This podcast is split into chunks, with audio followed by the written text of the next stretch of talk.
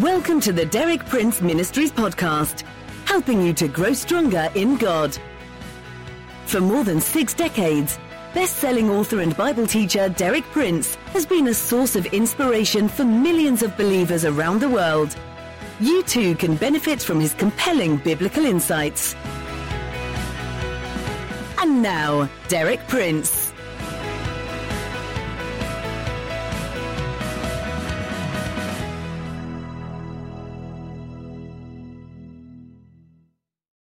For the theme of my talks this week, I've chosen a title that's different and exciting Walking Through the Land of God's Promises. God's provision for His people is in His promises. The key scripture for this is 2 Peter chapter 1 verses 3 and 4. God's divine power has given us everything we need for life and godliness through our knowledge of Him who called us by His own glory and goodness. Through these he has given us his very great and precious promises, so that through them you may participate in the divine nature and escape the corruption in the world caused by evil desires. In those verses, we need to notice the two things that are stated in the perfect tense as things that have already been done. In verse 3, God's divine power has given us everything we need for life and godliness. God is not going to give us, He has already given us. And then in verse 4, that's explained in the statement God has given us His very great and precious promises. So we see that God has given us everything we're ever going to need, but He's given it in the form of His promises. I sum this up by saying God's provision is in His promises. Let me repeat that, it's so important. God's provision for His people is in His promises. The second point is that the promises are our inheritance. There's that vivid comparison between the Old Testament and the New Testament. In the Old Testament, under a leader named Joshua, God led his people into a promised land. In the New Testament, under a leader named Jesus, which is the same name in the Hebrew form, God leads his people into a land of promises. So the promises are our inheritance. And in our talks this week, we're going to be walking through the land of the promises, viewing our inheritance, and seeing how we can possess our inheritance. In my talks this week, I'm going to deal specifically with various needs or problems that commonly arise in our lives, and I'm going to show you in a very practical way how we can meet our needs and solve our problems by locating and claiming the specific promises of God that are appropriate for each particular situation. But first of all, in my introductory talk today, I'm going to consider the promise which is, in a certain sense, the key to claiming all the promises.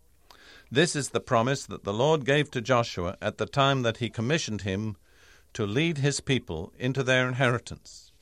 It is found in Joshua chapter 1 verse 8. This is what the Lord said to Joshua.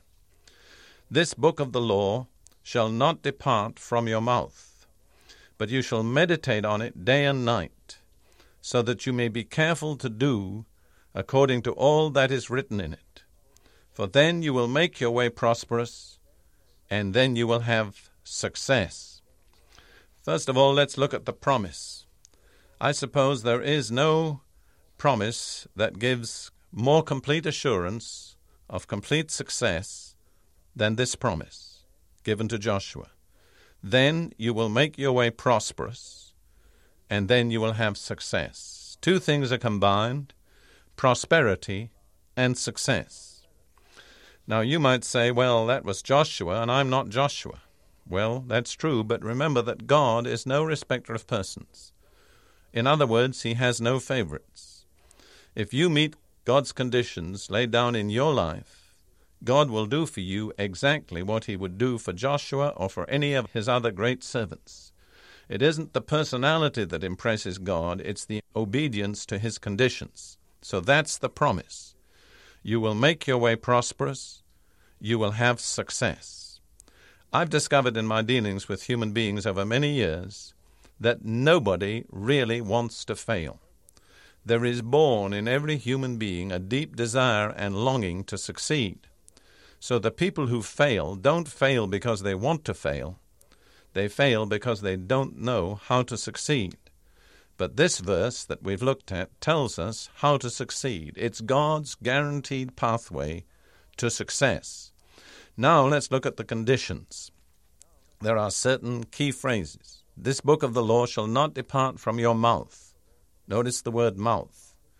Then you shall meditate on it day and night. Meditate refers to the heart and to the mind, to the inner being. Then, so that you may be careful to do according to all that is written in it. The key words are mouth, meditate, and do. In other words, and I'm going to change the order for a moment, what do you have to do? You have to think God's law, speak God's law, and act God's law. Right meditation, right speaking, and right action. The rightness is determined by their being in accordance with God's law. Now, Joshua only had the first five books of the Bible the Pentateuch, the books of Moses. But we have a much more complete revelation of God, the total Bible containing 66 books. If the five books of Moses would do that much for Joshua, how much should we anticipate from the total revelation of the Bible, all 66 books? Our revelation is greater, but the principles that we have to act on are just the same. We have to think God's law, speak God's law, and act God's law. We've seen that God's instructions to Joshua were think God's law, speak God's law, act God's law. Now we look at a passage in the New Testament which states the requirements for salvation according to the New Testament. This passage is in Romans chapter 10, verses 8 through 10. Paul is speaking about the Word of God, and he says, What does it say? The Word is near you, in your mouth and in your heart that is, the word of faith which we are preaching. That if you confess with your mouth Jesus as Lord, and believe in your heart that God raised him from the dead, you shall be saved. For with the heart man believes, resulting in righteousness, and with the mouth he confesses, resulting in salvation. A more literal translation would be With the heart man believes to righteousness, and with the mouth he confesses to salvation. Notice that all through there's the joining together of the heart and the mouth. We'll go back to that in a moment and study the order in which Paul presents it. First of all, we need to explain two important words that are used. The word confess has a special meaning in the Bible. Its literal meaning is to say the same as. So when we confess, we are saying the same with our mouth as God says in His Word, whatever that may be, about sin, about salvation, about healing, about prayer. Confession is making the words of our mouth agree with the Word of God. Now, the word salvation is an all inclusive word that covers all the benefits provided for us through the death of Jesus Christ on the cross. It includes spiritual benefits, physical benefits, material benefits, benefits in this life and in the next, in time and in eternity. Bearing this in mind, let's look now at what Paul says in this passage about the relationship between the mouth and the heart. He uses that pair of words three times, once in each verse. In verse 8 he says, The word is near you, in your mouth and in your heart. Notice mouth comes first and then heart.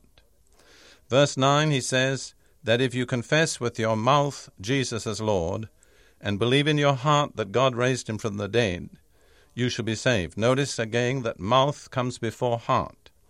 But in verse 10, where he repeats that pair of words for the third time, he reverses the order. For with the heart man believes unto righteousness, with the mouth he confesses unto salvation. There the heart comes before the mouth. Now, I believe there's a very practical reason for this that many times the way to become convinced of God's truth in experience is to make the right confession, even when you don't feel exactly in your heart that you believe that particular truth of God's Word. You believe it is God's Word. You believe it's true from the beginning to the ending. Because God says it, you're willing to say it. In a certain sense, you humble yourself and you abase your own carnal mind before the authority of the Word of God. And so, because God says it, you say it with your mouth, and from your mouth it moves on into your heart. You say it twice with your mouth, and by that time it's established in your heart, then it's natural for you to say it because it's in your heart, so it comes out of your heart to your mouth. In other words, this is the way you establish yourself in the truths of God's Word. You confess yourself into the salvation of God. First of all, with the mouth, and from the mouth to the heart, then from the heart back to the mouth. Confession is made unto salvation. Then, after it's established in your mouth and in your heart, you act it out. James 2 17 and 26 says this In the same way, faith by itself, if it is not accompanied by action, is dead. And then again, as the body without the spirit is dead, so faith without deeds is dead. In other words, it's not enough merely to believe and merely to say it, but you have also to act it out. So we come back to exactly the same principle that was established for Joshua think God's word, speak God's word, act God's word, the result is guaranteed success.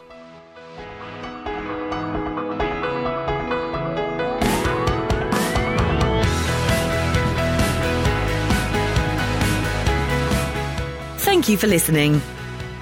For more inspiring teaching, visit our website at dpmuk.org forward slash podcast. And like our page at facebook.com forward slash dpmuk to join our online community. Derek Prince. Teaching you can trust.